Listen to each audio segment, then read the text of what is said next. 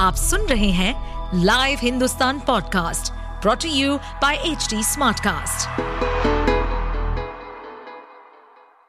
नमस्कार, ये रही आज की सबसे बड़ी खबरें नेपाल में शुक्रवार रात छह दशमलव चार तीव्रता का जोरदार भूकंप आया, जिसके झटके भारत की राजधानी दिल्ली सहित उत्तर भारत के कई हिस्सों में महसूस किए गए इस विनाशकारी भूकंप में नेपाल में अब तक 70 लोगों की मौत हो चुकी है। 150 से अधिक लोगों के घायल होने की भी सूचना है। रुकुम पश्चिम में 36 और जाजरकोट में 34 लोग मारे गए हैं। रुकुम पश्चिम के डीएसपी नामराज भट्टराई और जाजरकोट के डीएसपी संतोष रोक्का के हवाले से न्यूज़ एजेंसी एनआई ने यह जानकारी दी है। आपको बता दें कि रात करीब ग्यारह बजकर बत्तीस मिनट पर आए भूकंप के कारण लोगों को अपने घरों से बाहर निकलना पड़ा। भूकंप का केंद्र नेपाल में अयोध्या से लगभग 227 किलोमीटर उत्तर और काठमांडू से 331 किलोमीटर पश्चिम उत्तर पश्चिम में 10 किलोमीटर की गहराई में था। राजधानी दिल्ली में शुक्रवार को धुंध की मोटी परत में लिपटी रही। समाचार एजेंसी रॉयटर्स ने स्विस संस्था आई क्यू एयर के हवाले से बताया कि वास्तविक समय निगरानी में दुनिया के सबसे प्रदूषित शहरों में दिल्ली शीर्ष पर रही। शुक्रवार को यहाँ एक्यूआई 640 अंक की खतरनाक श्रेणी में दर्ज किया गया। इसके बाद पाकिस्तानी शहर लाहौर का एक्यूआई 335 था। वहीं सीपीसीबी के अनुसार दिल्ली का एक्यूआई चार अंक दर्ज किया गया। एक दिन पहले यह तीन सौ बानवे अंक पर था।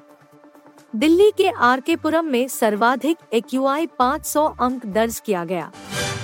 कर्नाटक में कांग्रेस को सत्ता में अभी छह माह भी पूरे नहीं हुए हैं कि मुख्यमंत्री पद को लेकर बयानबाजी तेज हो गई है। मुख्यमंत्री सिद्धरमैया जहाँ पूरे पाँच साल तक मुख्यमंत्री रहने का दम भर रहे हैं, वहीं प्रियांक खड़गे सहित कई नेताओं ने मुख्यमंत्री पद स्वीकार करने का इच्छा जताई है। मुख्यमंत्री पद को लेकर हो रही इस बयानबाजी से पार्टी नाराज़ है। पार्टी नेतृत्व ने सभी नेताओं को मुख्यमंत्री पद पर कोई बयानबाजी नहीं करने की नसीहत दी है।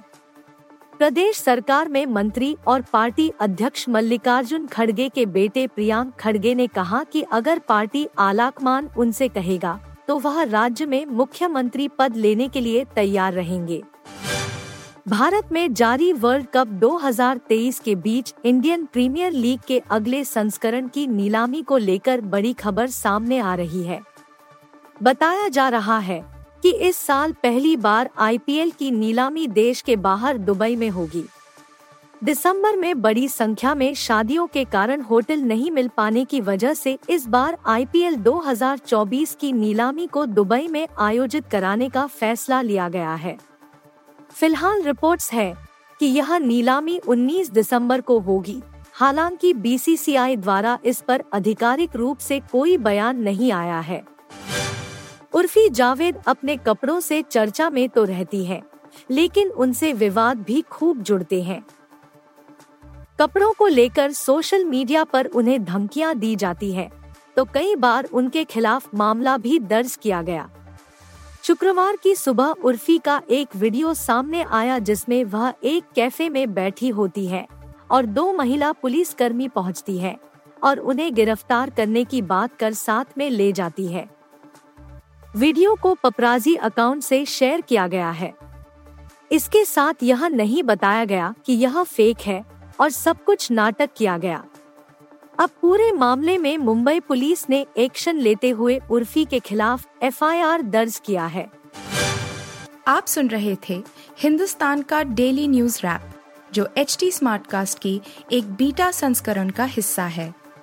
आप हमें फेसबुक ट्विटर और इंस्टाग्राम पे एट एच टी या podcasts@hindustantimes.com पर ईमेल के द्वारा सुझाव दे सकते हैं